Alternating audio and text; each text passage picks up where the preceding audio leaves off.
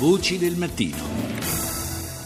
Quelli che seguono il calcio lo sanno benissimo, questa sera c'è un appuntamento molto importante, c'è la finale di Champions League in programma a Milano, si scontrano due squadre spagnole, l'Atletico e il Real Madrid, e c'è anche un fenomeno singolare perché, pensate, a Milano il costo degli hotel è aumentato a dismisura. Il fenomeno riguarda sia gli hotel di lusso sia quelli più accessibili a una o due stelle. Nella migliore delle ipotesi il prezzo viene triplicato. Questo ci fa capire quanto in effetti il calcio abbia una presa incredibile presso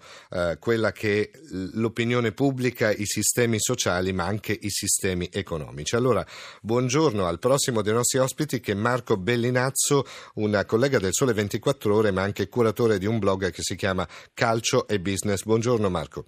Buongiorno a tutti. Quello che ci rendevamo conto di quanto in effetti ci sia un indotto economico spaventoso intorno al calcio, c'è sempre stato ma negli ultimi anni sembra essere anche aumentato, è un'impressione o è la realtà? Assolutamente no, l'ultimo report presentato per esempio proprio qualche giorno fa dalla FGC, dalla Price e da Arel, per esempio, ha messo in evidenza come il giro d'affari complessivo del calcio italiano sfiora ormai 14 miliardi di euro all'anno ed è sicuramente un trend molto importante. È un trend anche in aumento.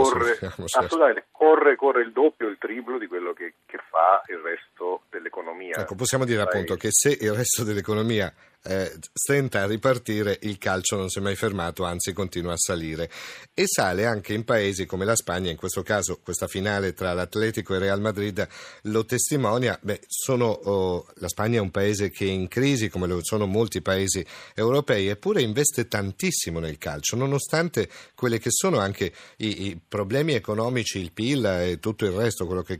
conosciamo e ripetiamo quotidianamente. Indubbiamente in Spagna si è trovato il modo per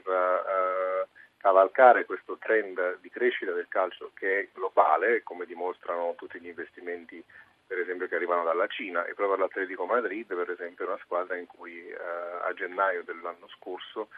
un grande gruppo che si chiama Wanda ha comprato il 20% del club per 45 milioni dando allo stesso Atletico Madrid 15 milioni per finanziare la sua accademia e quindi per produrre nuovi giocatori.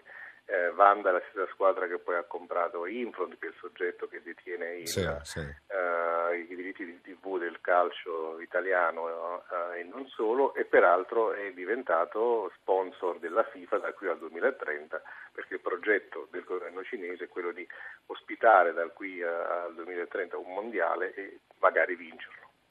Certo, l'abbiamo detto, il calcio coinvolge molto, i dati questi degli alberghi ad esempio intorno allo stadio San Siro sono allucinanti perché ci sono stanze che arrivano a costare anche 1.800 euro per una notte, insomma, solo perché c'è questo incontro di Champions League importante, quindi chi ama il calcio, chi lo segue non vuole perdersi questo tipo di spettacolo, ma ci sono poi anche le case che sono intorno allo stadio San Siro che hanno triplicato quello che il loro costo effettivo. Questo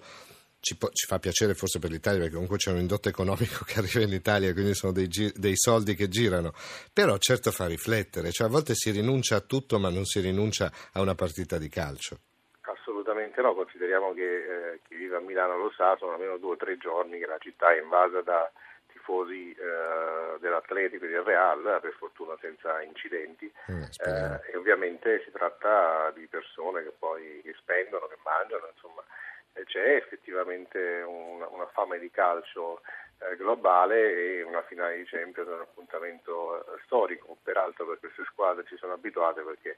sia Real che Atletico hanno fatto la stessa finale appena 2 anni fa, e questa è testimonianza di uno strapotere del calcio spagnolo. Consideriamo che il Real Madrid, per esempio, è la squadra che ha il maggiore fatturato al mondo, non solo tra i tre club di calcio, parliamo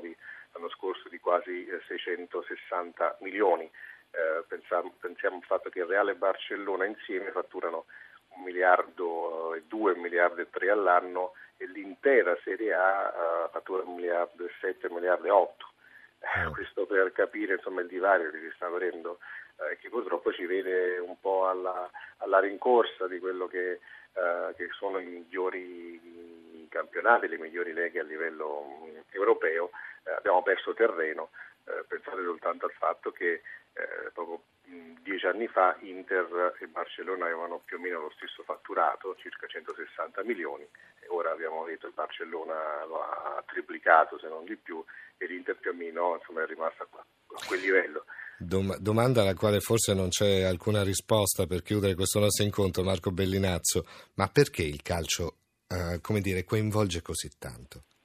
Perché il calcio è una passione sfrenata, è lo sport più semplice forse da capire, lo sport più globale, e perché ormai c'è una diffusione garantita dalle TV, dai nuovi media, che permette di identificare ormai i nuovi eroi anche dal punto di vista pubblicitario, i calciatori, e questa identificazione. Mancando gli eroi reali, cioè si diventa eroi facendo il calciatore, questo è anche normale, cioè, c'è bisogno anche di eroi in una società come la nostra, in questo caso gli eroi sono i calciatori. E allora grazie a Marco Bellinazzo, giornalista del Sole 24 Ore e curatore del blog Calcio e Business.